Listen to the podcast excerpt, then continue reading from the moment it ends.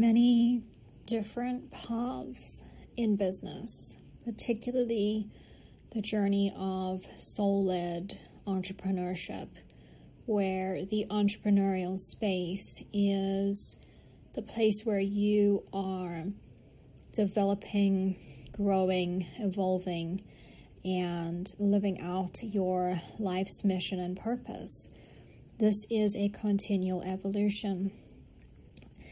And just like many other areas of life, your evolution is not linear.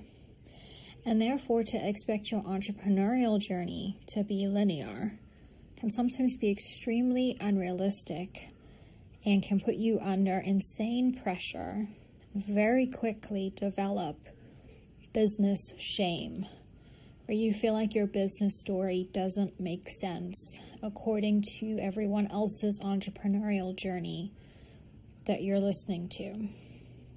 We hear this often, the zero to one hundred K in six months. Um, you know, before that it was really difficult, and then suddenly it clicked and everything was beautiful. And I love those stories. I'm personally inspired by them. I think that they're a beautiful celebration of what can happen in a short space of time. We also hear the word often, like, consistently built my business. Personally, for me, I didn't realize how much those stories and those words were putting me in a box. And I was developing business shame because my story looked anything but linear. It was not consistent growth. It was not... It literally looked like sometimes I was in the plus, sometimes I was in the minus, sometimes I felt like I was restarting everything from scratch. And yet at the same time, evolving so beautifully as a human being, that there was this disconnect growing between, I'm growing so much as a person, I'm changing so much, I'm becoming this incredible woman who I look in the mirror and I'm so proud to call myself me. But I don't feel that way about my entrepreneurial journey because it's not fitting the script of what's out there. And as I started to dig into owning my own story, to really going, what, what makes my story unique? And there were so many parts of it I didn't want to face because I wished that I could have just held it up and gone, well, at least I've got the zero to one hundred K part of the story figured out. So, like, boom, results. You know, I could show measurable results of what I had created, what was tangible. But I was finding that a lot of my results were intangible. And um, so I didn't want to talk about my business story, and I didn't want to get in the room with powerful people because I was so concerned that they were going to ask me, show us your business results. What are your metrics on paper? But I knew that if I didn't find a way to alchemize the shame that I was experiencing, if I didn't find a way to alchemize and confront the parts of my business story that didn't make sense to me, didn't make sense to the world, and possibly looked like a repeated... Notice that these Hardy dolls pause because they love to be center stage. I just don't think they're very conscious birds. I think they're very unaware birds. Somewhat of a projection of the landscape of Johannesburg. A little bit of like a caw in the limited consciousness. That's a total sidetrack, but... yeah, I had to find a way to alchemize these parts of my story because that's where my power... lies, right? Um, and if I didn't do that, I would continue to frame them as a repeated set of failures. Here they come again. I feel so much for them. I think some of them might be geese. I feel so much for them. They're so, there's, there's not a lot to love about them, but they themselves are innocent. So, okay, back to the story. Um, I would just keep framing these as a repeated uh, set of failures or a repeated set of stop-starts that wasn't feeling energetically on point with who I was as a person. It was making me doubt who I ra- was rather than allowing these parts of my story to create momentum and fuel, and just going like, yeah, I own that. Like, I get to own what makes that special and beautiful. I, I really get to own that. I get to own that. Like everything else in life, my story has never been linear. It's never followed the normal path. I've always cut a path, and in cutting a path, it's a lot about experimentation.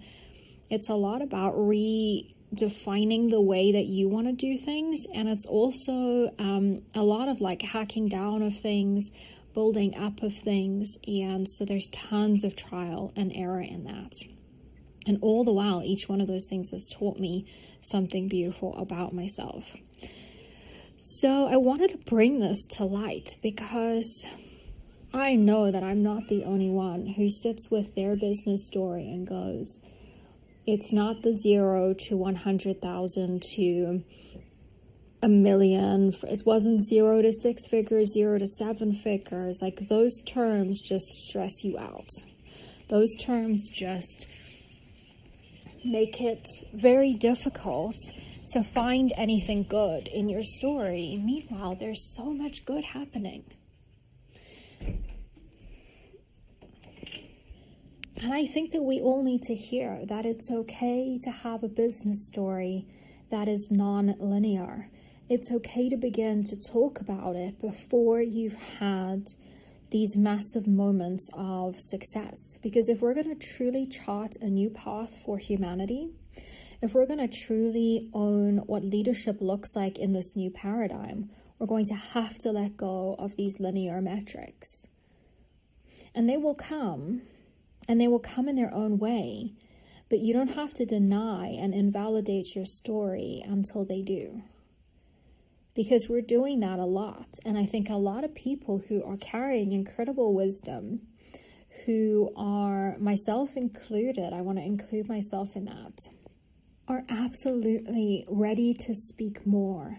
They have more to contribute, but they're stuck in this loop of like, if I don't get to X figures, if I'm not at seven figures, I don't have a voice.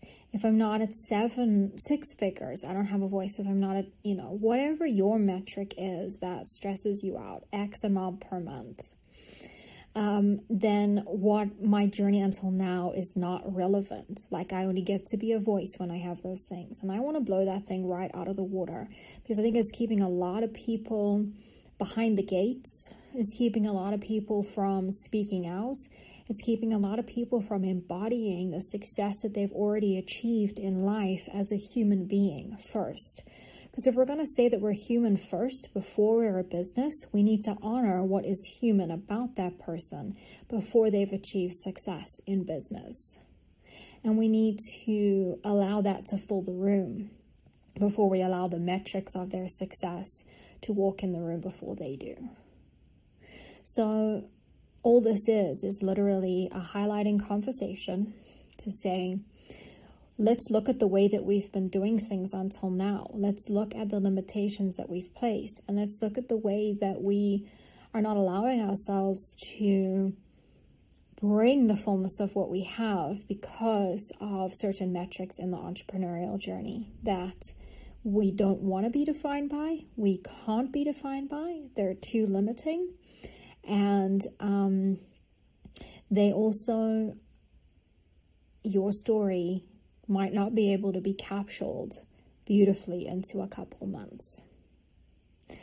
It may be kind of all over the show, and every part of that is beautiful. And every part of that is worth something so incredible that could literally change the game for someone else. And so let's break out of the holding pattern. Let's be brave about these parts of our stories. And um, let's see what comes from it. Let's see what newness we can develop in our approaches to business that set people free on an even deeper energetic level and allow them to own their stories.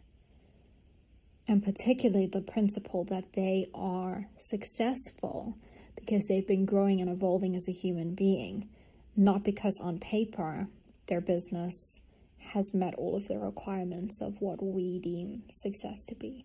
I would love to see this change in the coaching industry. I really would, particularly because so many coaches are intuitive, so many coaches are feelers, so many coaches are women who are not defined by a linear path. There are men who are not defined by linear paths. When has awakening ever been linear? And so attaching a financial linearity to that is crazy. It's boxing way too many people in. And I'd love for us all to collectively shift that paradigm.